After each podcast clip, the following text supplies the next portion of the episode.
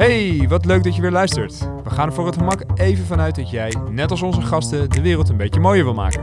In deze podcast vragen wij, Marnix Geus en Raoul Oei, aan andere idealisten hoe zij hun idealen verwezenlijken. En we zijn vooral benieuwd naar de mensen achter de missie.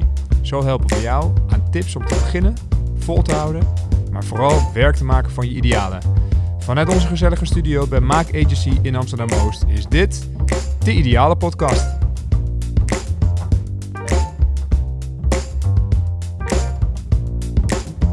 Hi Marina, super fijn dat jij onze gast wilt zijn in de Idealen podcast. Je bent oprichter van Brave en daar ga je zo natuurlijk van alles over vertellen. Maar eerste vraag aan jou, ben je zelf brave? Ben je zelf moedig? Zeker. Ik denk dat uh, iedereen die iets doet of creëert, dat er een uh, bepaalde mate van moed nodig voor is om uh, dat de wereld in te brengen. Dus. Ja, ik denk dat ik een volmondige ja kan zeggen hierop. Mooi, ja, goed, ja, mooi. En brave schrijf je met AI, hè? het is een samengesteld woord. Brave van moedig en brains. Kan je daar wat meer uitleg over geven? Ja, zeker. Um, heel bewust daarvoor gekozen. Ik denk dat um, in deze samenleving zijn we heel erg gericht op uh, nou ja, ons brein uh, vaak. Uh, denken we dat we um, het leven heel erg kunnen sturen, beïnvloeden, plannen maken. En dat komt heel erg vanuit hè, het cognitieve, ook hè, hoe we op school worden opgeleid. Werkt vaak heel erg hè, gericht op het brein. Ik geloof dat daar het hart nog wel een beetje in mist. Dus die combinatie is superkrachtig wanneer je um, echt iets doet vanuit hè, wat je voelt, je, je, ja, vanuit liefde, vanuit een soort van inner knowing, dat dat is wat je te doen hebt. Gecombineerd natuurlijk met het stellen van doelen en uh, uh, iets willen bereiken en daar uh, stapsgewijs naartoe gaan. Denk ik dat dat een hele belangrijke combinatie is. En wat doet Brave? Wij leren jongeren eigenlijk over mentale gezondheid. En eigenlijk gaat het nog veel dieper in op dus um, die verbinding tussen het hart en het brein.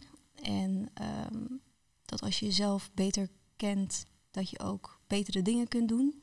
Betere keuzes kunt maken. Gezond, gezondere keuzes zou ik eigenlijk willen zeggen. Gezondere keuzes voor jezelf, voor de wereld, voor de anderen om je heen. Um, ja, dat eigenlijk. Mooi, mooi. Ja. Prachtig werk. En je bent het gestart 3,5 jaar geleden? Of vier jaar geleden inmiddels? Um, even denken hoor, wanneer ben ik het nou gestart? Ja, ik ben begonnen eind 2019. Ja. Ja, dus dat klopt. Ja. Alleen toen uh, vrij snel kwam natuurlijk de coronapandemie op. Ja. Um, wat een flinke tegenslag was, want we wilden net gaan starten. Of wil, we, ja, het was toen we, maar vooral ik. Hè. Ja. Uh, dus dat was, voelde wel een beetje als een, uh, meteen ja, een rem. Ja, meteen een soort van rem op um, zo'n sterke force die iets wilde gaan doen. Die terug werd geroepen van oké, okay, even niet. Het is nu even niet de tijd. En hmm. uh, ook voor mijzelf persoonlijk een super interessant proces geweest. Um, hoe ga je daar dan mee om? Um, maar uiteindelijk kwam het allemaal, nou ja, liep het gewoon zoals het had moeten lopen. Want dat jaar kan je niet voorstellen, maar dat jaar weer iemand um, van heel dichtbij uh, verloren, ook aan zelfmoord weer. Ja, je zegt weer, want dat was ja. de hele aanleiding voor ja. Brave, hè, waarom je gestart bent. Ja. Het was heel dichtbij, dat ging om je broer. Ja, in um, ja, 2018 uh, heeft mijn broertje Alexander zelfmoord gepleegd. Ja, en dat was, uh, dat was de, eigenlijk was daarvoor al een aanleiding toen hij met zijn mentale gezondheid struggelde. Want jij kreeg een inkijkje in de geestelijke ja. gezondheidszorg ja. in Nederland. Ja. En wat zag jij?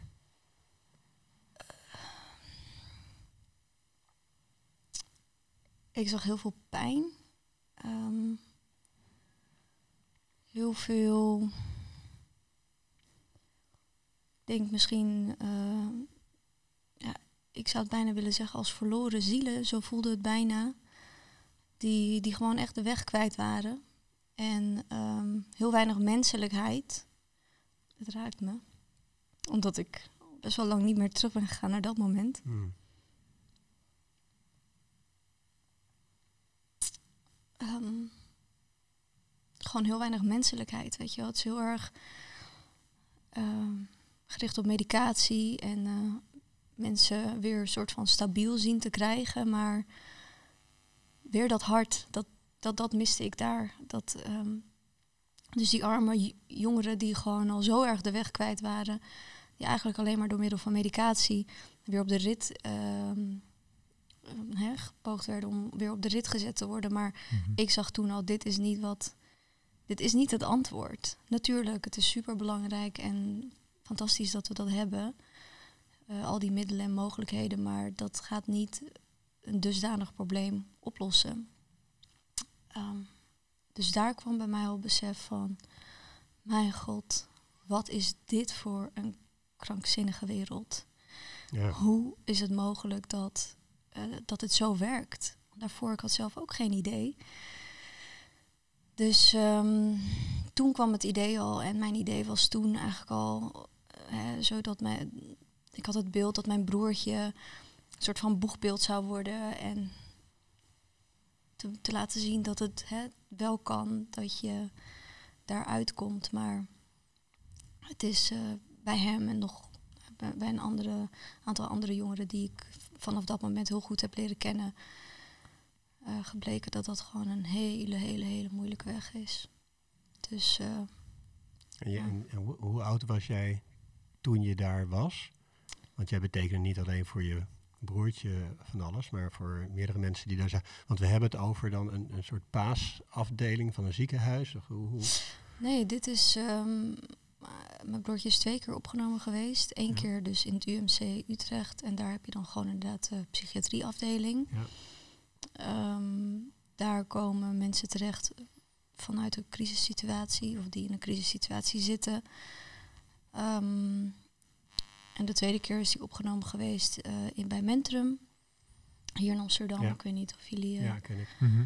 Ehm, die plek met dat verschrikkelijke standbeeld. ehm, ja, Ja. daar. En dat is, eh, je hebt daar gesloten afdelingen, open afdelingen, waar ze dus wel naar binnen en naar buiten kunnen. En En hoe, Heel oud- hoe eerlijk, oud was jij toen jij daar rondliep of toen je daar voor het eerst mee in aanraking kwam? ik denk 26, 27, zoiets, 26, 27, zoiets.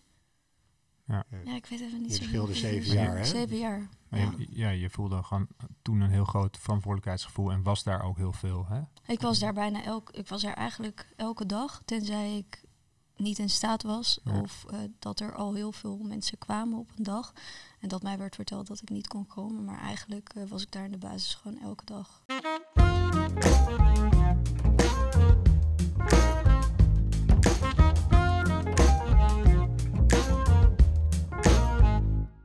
Is in ehm, eind 2015 voor het eerst opgenomen. Oké. Dus het was ook wel een eh, wat langer proces. Dus eerst in UMC Utrecht en de tweede keer in eh, het Mentrum. Ja. Ehm, en hij is dus overleden in augustus 2018. Ja. En een jaar daarna ehm, heb ik mezelf bij elkaar weten te rapen om, eh, om daar iets mee te gaan doen. En Hoe ging dat? Hoe heb je dat gedaan? Ehm, ja, ik ben echt door een. ehm, ja, eerst door een enorm diep dal gegaan. Echt heel, heel depressief geweest. Ehm, ook tot het punt dat ik ook dacht van ja, nou voor mij heeft het leven dus ook geen nut meer. Want als het dus zo kan gaan, dan wat is dit dan voor leven, weet je wel? Hmm. Uiteindelijk ehm, stond ik eigenlijk op een soort van crossroad van oké, ik wil er eigenlijk ook gewoon mee stoppen. Ehm, en toen, ik geloof echt niet in toeval, een aantal toevalligheden die zo bij elkaar kwamen, ehm, waardoor ik een ayahuasca-ceremonie ging doen. Wat natuurlijk wordt afgeraden als je depressief wordt, et cetera. Hmm. Maar dit kwam zo op mijn pad. Ik was zo hier niet naar op zoek. Het werd me echt zo on a silver plate gepresenteerd. En ehm, ik was toen ook onder behandeling. En eh, mijn psycholoog die eh, realiseerde zich denk ik ook wel dat als, als niet dat, dan, nou ja, God mag weten wat. Maar Ja. Dus je, je had eh, Dus die haar heeft of zijn toestemming. nou, ik had geen toestemming nodig, maar ik heb wel gevraagd van... Ik ben sowieso niet iemand die iemand toestemming vraagt. Dus dat is in dat opzicht wel. Nee, ik checkte wel even van, ik ga dit doen. Dus Ik checkte wel even van, goh, wat denk je? Toen zei Ja. zij, je bent de enige die hier een beslissing in kan maken. En, eh, en ik had ook maar twee dagen om eh, daar een beslissing over te maken. En ik wist eigenlijk al lang, ja, wat heb ik te verliezen? Ik had he- helemaal niks te verliezen. Dus ik heb dat toen gedaan. En ehm, ik ben altijd al, nou ja, best wel spiritueel geweest. En heb dat toch ook wel altijd een beetje weggestopt. Toch ook wel heel erg cognitief en universitaire studies en dit en dat. En laten zien hoe slim ik wel niet ben.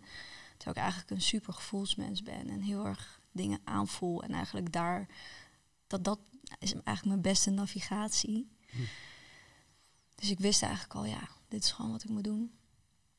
Toen heb ik dat gedaan en ehm, eigenlijk was de boodschap, ehm, het is niet jouw tijd. Het gaat niet gebeuren. Zolang het niet jouw tijd is, gaat het niet gebeuren. Je hebt iets anders hier te doen. Jij weet wat het is. Jij weet hoe je daar moet komen. Ga maar dat doen.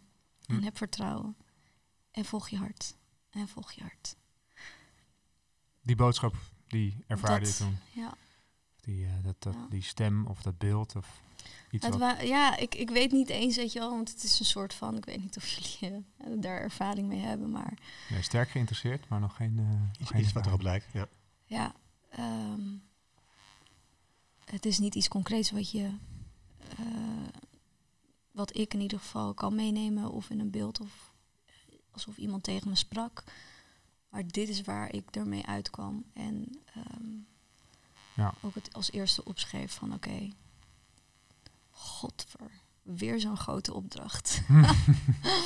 Dacht ik wel even van hoe ga ik dit doen? De verantwoordelijkheid die je de voelde. verantwoordelijkheid. Ik was zo depressief. Ik dacht, maar ik, ik heb het vuur in mij is zo gedoofd. Hoe kan ik een vuur in een ander gaan, gaan aansteken? Voelde, voelde je meteen een verandering ook in je Ja. depressiviteit toen je daar uitkwam? Ehm, ik voelde meteen een verandering in mijn mindset.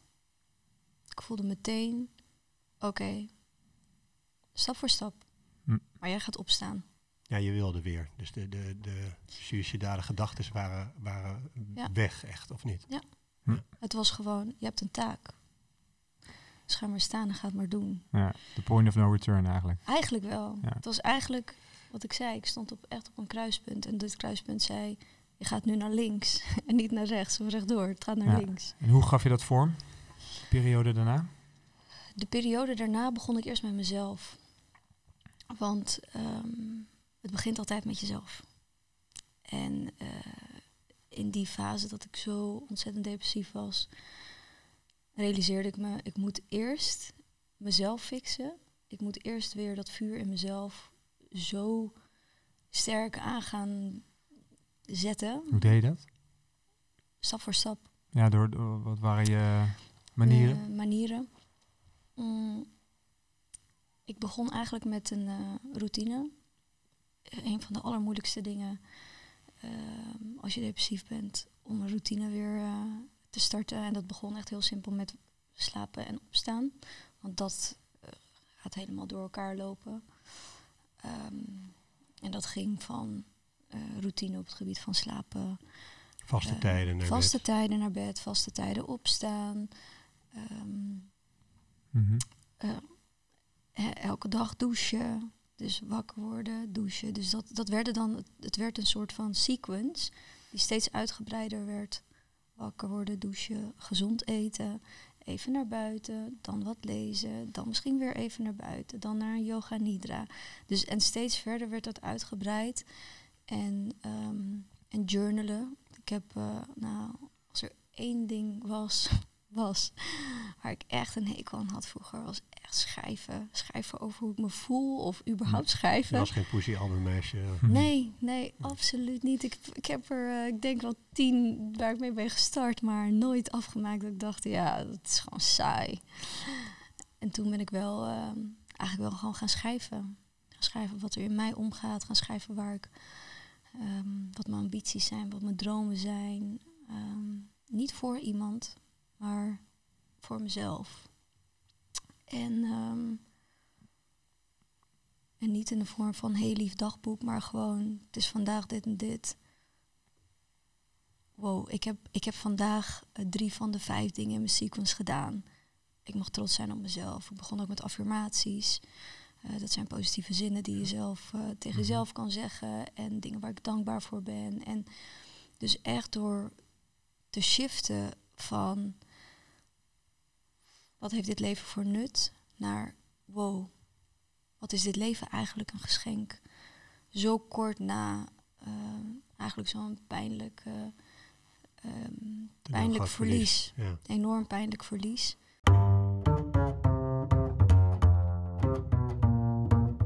zo krabbelde je eigenlijk beetje voor beetje op en nam je steeds meer gewoontes aan. Ja. Waarvan je op een gegeven moment ook, nou je nam stapjes, maar op een gegeven moment nam je dus ook de stappen naar de KVK om ja. stichting in te schrijven. Ja, ik had voor ogen om een uh, programma voor jongeren te creëren. Een inspirerend programma. Dus echt een programma gericht op uh, jongeren misschien nog wat meer wakker maken voor dat er meer is dan dingen moeten voor school. Ja. Ehm, en hen natuurlijk ook uh, de kennis en de tools aanreiken die ze nodig hebben om um, dat zelfonderzoek aan te kunnen gaan. Dus ja, is het antwoord dat je, antwoord dat je vraag? Ja, nee, zeker. Kijk, want um, jij. Uh, het doel daarmee was denk ik ook om dus andere jongeren en ook vanuit statistieken dat er zoveel jongeren uh, kampen met um, ja, depressieve gedachten en dat die cijfers niet beter worden. Uh, en volgens mij las ik ook in een van de artikelen, had jij, uh, ja, voelde jij toen echt het verlangen om andere jongeren te behoeden voor eigenlijk het lot wat jouw broertje toen, toen had. Door middel van programma's en door middel van trainingen, sessies en, en nou ja, allerlei ideeën. Ja. Wanneer begon dat? Uh, hoe kreeg dat op een gegeven moment een beetje vorm? Kan je dat, uh, kan je dat nog terughalen? Ja, ja zeker. Ja, ik, ik ben zelf ooit geïnspireerd geraakt. En um, dat was ook een scholenprogramma, maar dat ging over HIV en AIDS. Um, maar ik weet nog dat er, um, dat er in mij in ieder geval iets veranderde toen ik even de ruimte kreeg om me met andere dingen bezig te houden, dan. Presteren. Presteren, eigenlijk. Daar komt het op neer, inderdaad. En dat was dan uiteindelijk ook het doel. En um, ja, misschien ook dus dat vuurtje aanmaken in, in jonge mensen van hé, hey, er is meer. Er is meer dan uh, ja. de, de red race waar, waar we allemaal uh, in mee, uh, zo hard in mee proberen te rennen. Maar door die kennis en die tools in te brengen, ook op scholen, uh, ja. dus docenten te trainen, ja. Uh, maar ook ja, dus. therapeuten te trainen, volgens mij. Hè?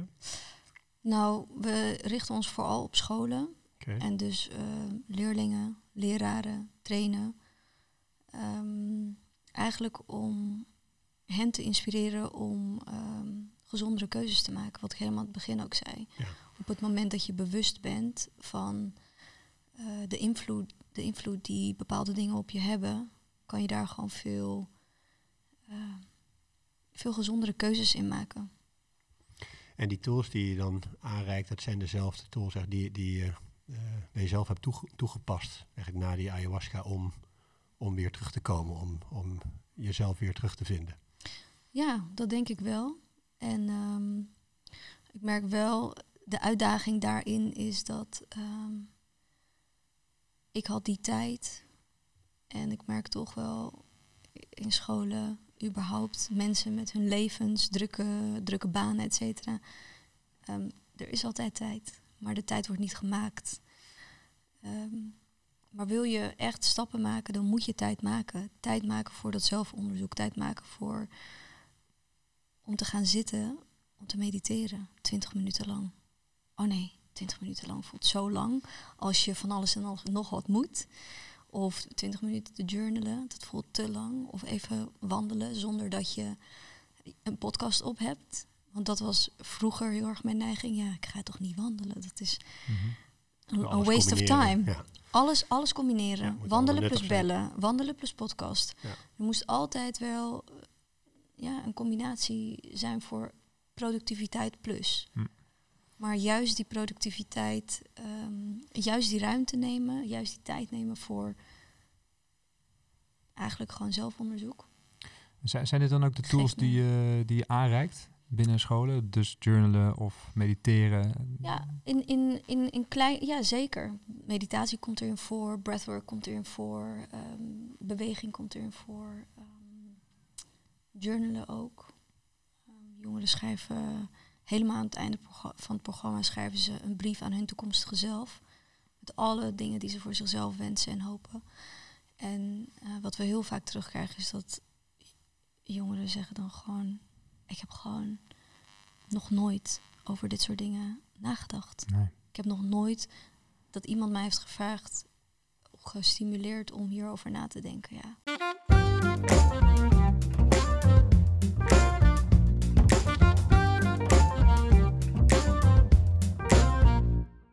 Ja, dat is bijzonder. Hè? Dus dat geeft een noodzaak aan van, van dit werk.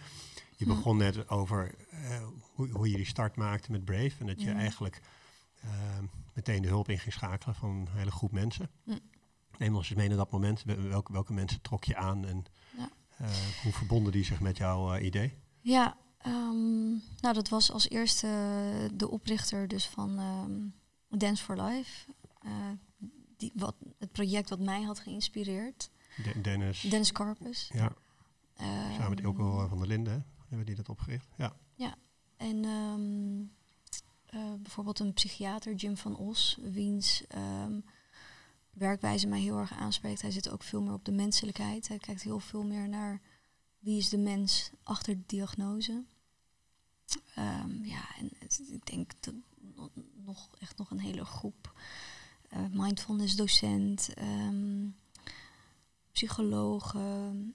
Maar jouw manier van beginnen was dus eigenlijk door meteen hulptroepen te verzamelen. Want Ja, in, in, in deze situatie wel, omdat ik ook voelde van, ik wil ook een gedegen programma neerzetten. Ik wil ook wel iets neerzetten vanuit, eh, dat vanuit verschillende perspectieven bekeken is. Ehm, en uiteindelijk eh, ben ik, heb ik iets opgezet, heb ik dat aan hen gepresenteerd, hebben zij erop geschoten, ben vervolgens opnieuw gepresenteerd. En ben ik daarmee doorgegaan naar een volgend persoon. Hey, en wat vind jij ervan? Vanuit jouw expertise als ehm, ja, vanuit NLP, ehm neurolinguistisch programmeren. neurolinguistisch Ja. programmeren, waarbij ook taal natuurlijk een enorm belangrijk eh, aspect is. Hoe, Ja. hoe praat je tegen jezelf? En nou ja, zo kan je van alles en nog wat ook eh, in je leven beïnvloeden. Maar het is heel mooi. Het is, een, het is een hele kunst natuurlijk om hulp te vragen. Je ziet heel veel mensen alleen beginnen en dan op een gegeven moment ook een beetje vastlopen. En dan, moet, Ja. dan komt er eens iemand bij. Maar jij bent eigenlijk meteen dus een heel team gaan formeren. Ja, nou, het, was dus, het is dus niet echt een team. En dit is heel interessant wat je zegt. Want ik denk dat als er één ehm, uitdaging is die ik ervaar eh, in mijn hele leven, ehm, is dat is, is hulp vragen. Dat vind ik het allermoeilijkste wat er is. En dat Hmm. merk ik nog steeds. Dit is ook echt iets wat mijn ondernemersreis ehm, ingewikkeld maakt, vind ik. Ehm, ik wil of ik denk vaak dat ik het zelf moet doen. Ik denk vaak dat hulpvragen, nog steeds denk ik vaak dat hulpvragen zwak is. Dat ik daarmee dus laat zien dat ik het niet kan. Dus voor mij is dat echt een leerproces van vallen en weer opstaan, vallen en weer opstaan en realiseren van nou ja. Maar toen in het begin, ehm, zeker toen in het begin had ik ook wel, voelde ik ook heel sterk van ja, maar ik, ik voel het nog steeds, ik wil dit niet alleen doen, maar ik kan het ook niet. En ik wil dus ook niet eh, vanuit mezelf iets creëren wat daarna gewoon nergens op slaat. Ik wil gewoon dat het een goede basis heeft. En die goede basis heb ik gewoon ehm, met de hulp van die mensen kunnen creëren uiteindelijk. Ja, dus je scherpte het programma helemaal aan totdat het, Ja. ja, totdat het zo was zoals je het wilde. Ja. Ehm, Ook, door, ook met de hulp van trainers overigens, ja, die, dat moeten gaan toepassen. die dat moeten toepassen. Dus die ook met andere werkvormen kwamen. En uiteindelijk is zo dus iets ontstaan Ja. waar we nog steeds elke keer weer aan bijschaven. Elke keer naar programma's kijken we weer van oké, wat werkte wel, wat werkte niet. Oké, oh, voor deze doelgroep werkte dit dus. En voor deze doelgroep dit dus niet. Ja. Oké, dus we gaan dit een beetje schaven. Dus het is ook, het is ook nooit klaar. En voor mensen die ook eh, met een eh, gedachte spelen om een programma te ontwikkelen en, en, en op die manier eh, maatschappelijke impact willen maken. Wat, hoe, hoe werkt dat dan? Want je bent het programma aan het, eigenlijk aan het valideren met allerlei experts. Maar op een gegeven moment moet er ook geld binnenkomen. Is, Had je dat al of ging je met dat programma vervolgens subsidie ophalen? Kan je dat, Ja, dat was een heel interessant proces. Ehm, ik heb er bewust voor gekozen dat het een stichting zou zijn. Ik denk een beetje vanuit een ideaal of idealistisch idee dat zoiets, dat dit werk, dat dat niet iets is waar je geld op moet willen verdienen. Überhaupt is, wat mij betreft, dit werk iets wat door de overheid georganiseerd moet worden. Ehm, maar, dus ik heb over, overal aangeklopt. Overheid, ehm, fondsen, van alles en nog wat. Maar Hm. ik merkte wel dat ze dan zeiden van ja... Ik kreeg heel vaak de- terug... Ja, het zou wel fijn zijn als we wel iets van een... Volgens mij was de term proeftuin of weet ik veel. Iets, eh, dat je iets kan laten zien dat je het al hebt gedaan. Hmm. En dan denk ik, maar ja, als je iets wilt doen, dan moet je daar wel iets... Hè, we moeten er wel iets van kip en gas ei, eh, ja. een beetje kip-en-ei verhaal. En toen ehm, uiteindelijk bij een eh, pri- privé, privéfonds ehm, via via eh, wel een eh, startbudget gekregen. Een familiestichting. Een, ja, een familiestichting en, ehm, en ook nog van een, ehm, eh, een individu, of hoe zeg je dat? Eh, ja, Ja, par- particulier. van een particulier die echt eh, van dichtbij die echt zag van hé, hey, dit is echt, dit gaat de goede kant op. Dit, hier moet echt wat, eh, Ja. dit moet bestaansrecht hebben. Ja. En zo is dat toen, eh, toen begonnen en uiteindelijk eh, hadden we iets gedaan en toen toch weer bij de gemeente aangeklopt. En eh, Ik heb mijn proeftuin. ze, ik heb een Ja, proeftuin. Ik kan iets laten zien. Dus ehm, ja, en, en zo is dat eigenlijk gewoon ehm, heel klein begonnen. Want uiteindelijk, weet je, ik heb ook wel ehm, ja, niet de allermakkelijkste eh, doelgroep gekozen. Ja, de jongeren gaan niet betalen. Eh, de scholen hebben heel weinig geld. Dus het zit Ja. altijd wel, eh, het is een soort van constante zoektocht van, oké, maar hoe dan wel? Ja. Waar, waar kunnen we dat dan wel... eh, En heb je het gevoel dat er nu, nou, na wat meer tijd, eh, er wat meer, ehm, ja, dat mensen het, inzien dat er een andere aanpak nodig is dan, dan dat er was. En dat je dus inderdaad met, een, eh, ja, met jouw manier van werken eh, echt, echt iets kan betekenen? Ja, zeker. Ik denk dat vooral het afgelopen jaar en dit jaar en het komende jaar, dat dit echt de tijd is dat ehm geduld is schone zaken. Mhm. en ik wil Ja. altijd sneller gaan dan, dan, dan dingen gaan. Ehm, maar nu eh, ja, begint het echt te lopen. Waar zie je dat dan terug? Scholen die, ehm, die gewoon grootschalig de programma's ehm, voor jongeren willen inkopen en, ehm, en terugkomen. Dat is voor ons echt een hele mooie bevestiging dat datgene wat we aan het doen zijn ehm, ook echt waarde heeft. Ja. M- Marnie vroeg net al even over hulptroepen. Hè? En dat, Mm. dat is ook een referentie aan het eh, ideale boek. Mm. En het, ja, de, de ideale podcast is natuurlijk een, de audiogids van het ideale boek. En daarin proberen we de stapjes te doorlopen die eh, changemakers, idealisten doorlopen om nou ja, vervolgens eh, ja, impact te kunnen maken. En daarvan is hulp, toe- dus mensen inschakelen om uiteindelijk jouw boodschap verder te brengen, is er één van. Ehm, daar wil ik eigenlijk jou ook dan ook vragen om, kijk, stel dat jij iemand anders kan helpen eh, en stel dat ik bijvoorbeeld dit luister en ik heb bijvoorbeeld ook een aangrijpende gebeurtenis meegemaakt. eh, en dat heeft me geraakt en heeft me ook gesterkt in het verlangen om ja, iets te veranderen. Wat zou je mij adviseren om daar iets mee te doen? Begin. Begin zo snel mogelijk. En hoe? Zet ja, gooi de wereld in. Gooi het echt de wereld in. Ga het met mensen erover hebben. Gooi het op LinkedIn. ik moet zeggen, ik ben zelf niet echt ehm, de beste LinkedInner. Ehm, maar er zitten zoveel mensen die zo graag, eh, zo graag willen, zich willen aansluiten bij iets moois. Mhm. Dus ehm, Ja, maak het Spread kenbaar. the dus je. word. Ja, echt spread the word. word. Dat is, dat is wel echt ook iets van mezelf dat ik nu. ehm, wat ik nu ook meer mag doen. Ik ben veel meer een introvert dan dat ik lijk op het eerste gezicht. Hmm. Dus het kost mij soms wel wat moeite om naar buiten, dingen naar buiten te brengen. Of bijvoorbeeld via een LinkedIn iets te vragen. Maar elke keer als ik dan over die drempel heen ben gegaan, komen er zulke mooie dingen op mijn pad. Hm. Eh, Dus het is elke keer weer een bevestiging van begin gewoon. Spread the word. Ehm, hou heb- het niet voor jezelf en probeer niet iets perfects te creëren in je eentje, want dat kan niet. Nee, laat die, Ja. laat die bal rollen en heb het vertrouwen dat er dus me- andere mensen zijn die ook misschien wel Exact. zitten te wachten op jou om, Ja. om op aan te haken eigenlijk. Ja. Ja, Precies. Oké. mooi.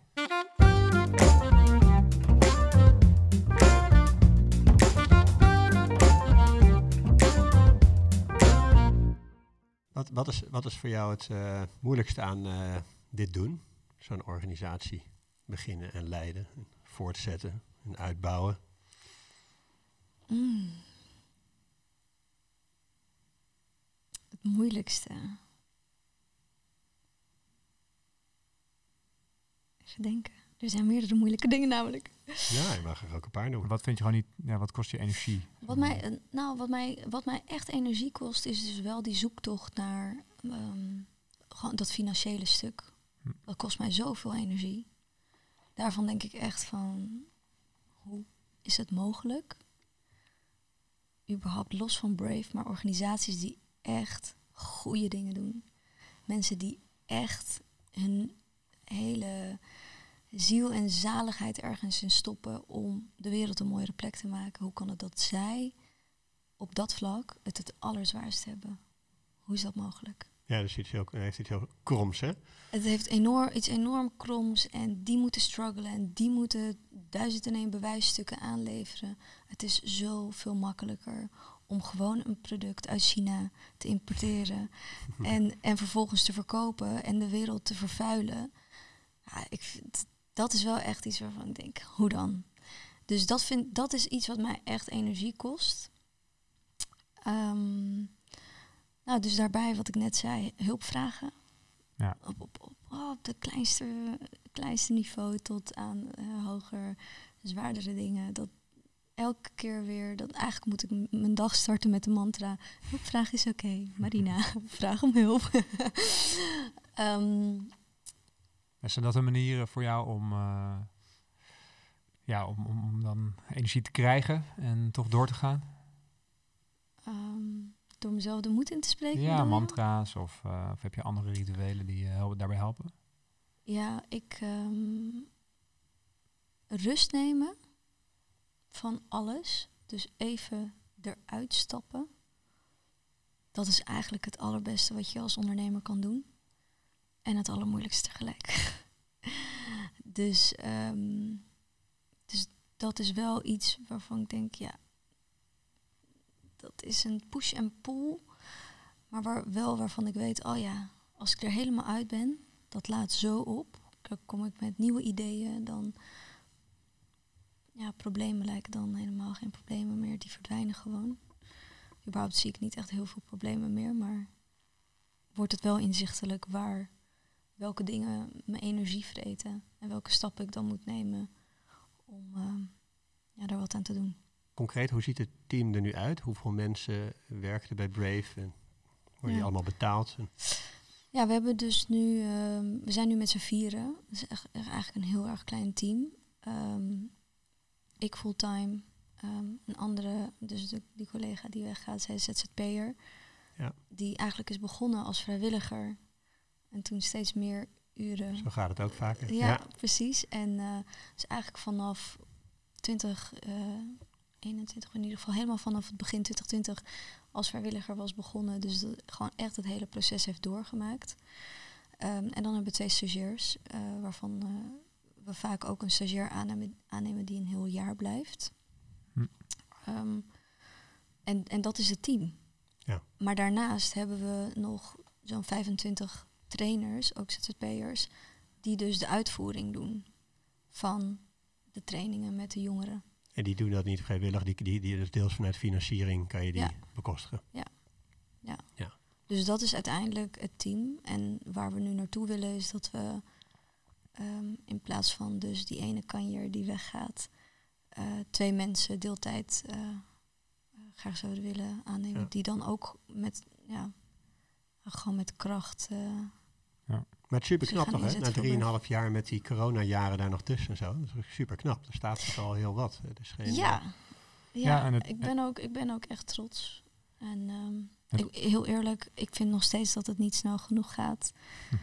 En ehm, ik denk nog steeds dat er manieren zijn die veel beter zijn eh, om scholen te bereiken, om andere mensen te bereiken. Maar voor mij is dat ook een leerproces, dus dat is, I'm good with that.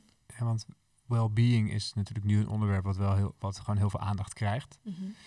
Ehm, dus daar, nou, het klinkt heel gek om te kunnen zeggen, daar profiteer je van, want dat is natuurlijk niet hoe je het wil, wil zeggen. Maar de reden waarom ik het dan ook zeg is eigenlijk dat eh, er zijn natuurlijk ook veel organisaties die, en misschien ook aangewakkerd door corona, ehm, dat op de agenda hebben staan en, en, en bezig zijn met hoe ze eh, ja, hun mensen eh, kunnen, eh, ook kunnen behoeden voor, nou, voor, voor vervelende situaties. En wat als je nou bij een organisatie zit en je, je bent er wel mindful over dat het, dat het een rol kan spelen, maar je weet niet zo goed hoe je, hoe je, daar, ja, hoe je dat voor moet geven. Heb je, daar, ehm, heb je daar iets van een advies over of zo?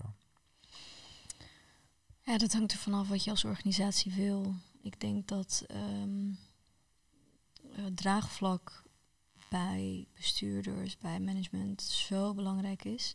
Dus als, onderne of, eh, als eh, werknemer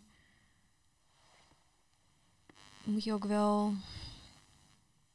wel de juiste wegen vinden en ook het juiste draagvlak vinden, denk ik, voordat je met iets begint. Want wij zijn heel vaak benaderd door dit soort mensen. hey, kunnen jullie ons eh, helpen? En ik sta altijd open voor het helpen van anderen. Maar ehm, heel vaak loopt het toch uit op niet zo heel veel als het dus niet vanuit bovenaf Ja. komt. eh, en vanuit bovenaf budgetten vrij worden gemaakt. En heel duidelijk wordt gezegd van voor het komende jaar gaan we dit en dit en dit doen. Ja, en we zetten dit en dit op de agenda. Dus misschien niet echt een satisfying antwoord. Ehm, maar dus ga het gesprek aan, zou ik zeggen. Eerst dus met hogere lagen. Neem die mee. En eh, nou ja, op die manier denk ik. Ja. En begin bij jezelf. Ik denk dat dat als, als er één ding is wat ik de luisteraar mee zou willen geven, is begin altijd bij jezelf. Leef ook het goede voorbeeld voor. Ehm, als well-being voor jou belangrijk is, laat dat ook, maak dat ook kenbaar aan je collega's. Nou, bedoel je daarbij dan be- be- bijvoorbeeld bespreekbaar maken als je zelf ook met dingen zit? Of als je... Ook. Ook zeker, dus leef het voor. Dus inderdaad, zit jij met iets, bespreek het. Ehm, maar ook vind jij het belangrijk om wel die 20 minuten op een dag te mediteren, dan ga je dat gewoon doen. Ja. En dan geef je dat gewoon, eh, dan vertel je je werkgever of je manager of whoever, ik heb dit nodig. Dit is goed voor mijn well-being. Ik ga dit doen. En dan kijk je maar hoe die reageert. En als het een werkgever is die zegt, oh nee, dat kan echt niet en eh, dan ben je ontslagen, moet je je afvragen of je daar überhaupt wil werken.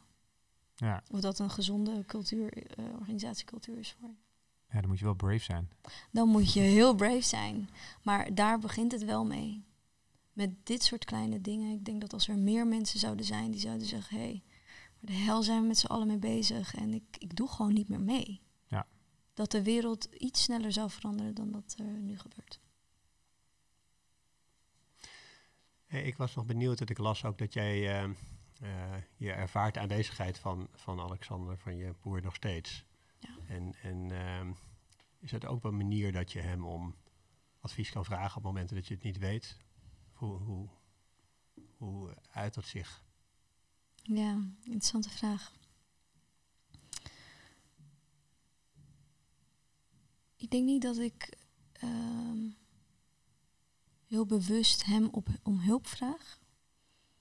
Maar ik merk wel dat op momenten dat, uh, vaak op de momenten dat het dan even minder gaat of wel vragen heb, dat ik opeens over hem droom. Dat hij weer heel dichtbij voelt. En um, dat voelt dan weer als een encouragement. Alleen dat al. Dus ik hoef niet te vragen van, goh, wat moet ik hiermee of hoe moet ik dat doen? En dat, dat ik een soort van antwoord gedownload krijg. Helaas is dat niet zo. Maar het gevoel van verbinding, het gevoel van um, zijn aanwezigheid geeft mij wel kracht. En ik maak daar ook uh, tijd en ruimte voor om dat wel te blijven voelen en daarmee in verbinding te blijven gaan, hoe pijnlijk het soms ook is. Want um, het is nu bijna vijf jaar geleden dat hij is overleden. En de ene keer voelt. En tijd is sowieso een, iets heel aparts, hè? iets abstracts. De ene keer voelt het als, wow, vijf jaar alweer, dat, dat is lang. En dan, oh, vijf jaar is eigenlijk heel kort, maar het voelt als de dag van gisteren. En dus ik, bij mij gaat het ook zo. En soms kan ik mezelf nog steeds. Uh, ja, kan ik enorm, enorm geëmotioneerd raken en huilen als een klein kind dat niet weet waar dat door komt en niet te stoppen is. En de andere keren voel ik me door zijn aanwezigheid enorm krachtig en powerful. En denk ik, ja, wat zijn we hier met z'n allen aan het doen? Maakt allemaal toch niet uit. Dus let's go. Hoi. En helpt het je dan ook de, de kleinere tegenslagen van het leven relativeren? Dus ook in de, ja. de tegenslagen die je gewoon als, als oprichter van Brave ervaart? Ja, zeker. Überhaupt. Ik sta, ik sta heel anders in het leven um, sinds uh, 2000, nou ik denk eigenlijk sinds 2015 als toen alles begon. Ten opzichte van je oude zelf? Of, ten opzichte van mijn oude zelf. Ten opzichte van andere mensen? Um, ik denk ook ten opzichte van een heel groot deel van de samenleving dat ik er anders in sta. Um, ik bekijk het leven nu gewoon als één groot cadeau. Eén groot een soort van, ja, een spel wil ik het niet noemen, want ik denk niet dat het een soort van, nou ja, maar wel um, een ontdekkingsreis. Elke dag weer van oké, wat, gaan, wat gaan we vandaag doen? Wat, wat komt er vandaag op mijn pad? Oh ja, en dan denk ik tin tin tin tin. ja, en het is gewoon leuk. En elke dag wakker worden om uh, de mooie dingen van het leven te zien en um, daarop te focussen, maakt dus ook dat, dat een tegenslag nooit meer zo zo diep, uh, um, hoe zeg je dat, dat die nooit meer zo diep kan komen, dat het voelt dat, dat je er niet meer uit kan komen. Dus ik heb altijd het gevoel, ik heb altijd een keus. Werkt het niet, heb ik altijd een keuze. Ik kan altijd naar links of naar rechts gaan. Dan gaat Marina's Super Mario uh, langs alle obstakels. Eigenlijk, eigenlijk wel. En dat ja. klinkt nu alsof ik helemaal zo super. En ik heb ook echt wel meloos. Maar op dat moment uh, ja, dat, dat is gewoon wel iets wat mij gewoon heel erg helpt. Van, oh, maar het leven is eigenlijk ook echt fantastisch. Hoe fantastisch dat je je bewust kan zijn van, van zoiets. Bijvoorbeeld dat iets, iets wat, uh, uh, wat ik voel als ik met iemand ben. Um, wat, wat ik niet leuk vind misschien. Ik voel het wel en ik kan er niks aan doen. Ja. Wauw. Wat een cadeau dat ik daar bewust van mag zijn. En dat is denk ik een heel interessant proces van bewustwording. Als je het eenmaal ziet, dan kan je het niet meer niet zien. En um, dat maakt het leven denk ik ook gewoon zo bijzonder. Jij vindt het moeilijk om, om hulp te vragen. Je, je, je, geeft wel aan dat het uh, iets is wat uh, de organisatie enorm helpt en jezelf enorm verder brengt als je daar over die drempel heen zet. Hè? Dat het niet van nature gaat, maar het is een, een ontwikkelpunt voor je. Ehm, hoe kunnen wij jou helpen? Want, hè, laten we het eens actief aanbieden. Wij, wij, Raoul en ik, luisteraars. Hoe kunnen we jou en Brave helpen? Ja, wauw, dat is een grote vraag. Het kan ook klein zijn, hè? Dus het... Ja. Nou ja, ik ben, ik ben in deze fase wel echt op zoek naar mensen die, ehm, die ook realiseren dat dit heel belangrijk is. En um, Brave willen helpen. En ehm, ja. Wat voor manier? Ja, dus door echt uh, gewoon mensen die in de organisatie zouden willen helpen. Daar ben ik dus, uh, ja, op dit moment ben ik daar dus wel echt naar op zoek. Ja, je bent op zoek naar talent, naar gedreven mensen. Ja. Die Ja. zich bij jouw team willen voegen. Ja. Die voor deze missie willen gaan. Ja. Een Ja. van de grootste onderwerpen van deze tijd volgens mij. Waar heel veel andere Ja. problemen uit voortkomen. Absoluut. Als het niet goed wordt opgelost. Nou, lijkt Ja, me een mooie missie om bij aan te sluiten, toch? Zeker. Mensen, ja, en, en mensen met ervaring, met mensen zonder ervaring, maar echt, ehm, ik denk dat het voor mij ook nu als de juiste tijd voelt om er echt een community omheen te bouwen. Daar waar ik eerst heel erg dacht, zat op, eh, oké, product en naar de jongeren toe en hoe ontvangen zij het, denk ik nu, oh ja, maar wacht even. Ik, ik heb altijd gezegd, ik wil dit samen doen. Ik wil dit niet alleen doen. En ehm, En je zoekt ook Samen. nieuwe mensen voor het bestuur volgens mij. ook, Hè, de- dus eh, betrokken Bestuur. bestuursleden. ook. En dan kunnen ze dus allemaal mailen met in het subject, ik wil jou helpen. en dan stuur je naar marina at brave Brave.one. one. En brave is B-R-A-I-V-E E punt one. Ja. One. Nee. Mooi. Van Ja. de Brave One. Ik hoop dat we daar een beetje aan hebben kunnen bijdragen. En eh, dat de podcast eh, veel mensen bereikt. En misschien een paar mensen voor in de organisatie. Ik hoop vooral dat het. ehm, ik hoop vooral dat het mensen inspireert om eh, zelf voor te leven. Ja. En natuurlijk, inderdaad, antwoord op een hulpvraag is altijd heel fijn. Maar ik hoop dat het echt inspireert om goed voor te leven en, en dingen te doen. Ja. Daar Ja. ben ik echt van. En hulpvragen. Dankjewel. eh, Mooi, dankjewel Marina. En eh, heel erg veel succes met, eh, met je mooie missie. Dank jullie wel. Dit was de Ideale Podcast. Mede mogelijk gemaakt door Omer Kabiri van Maak. De muziek is van Lucas Dols van Sounds of Change.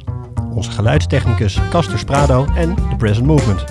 Ben of ken jij ook een idealist die wij zeker moeten spreken? Stuur ons een berichtje. Tot de volgende!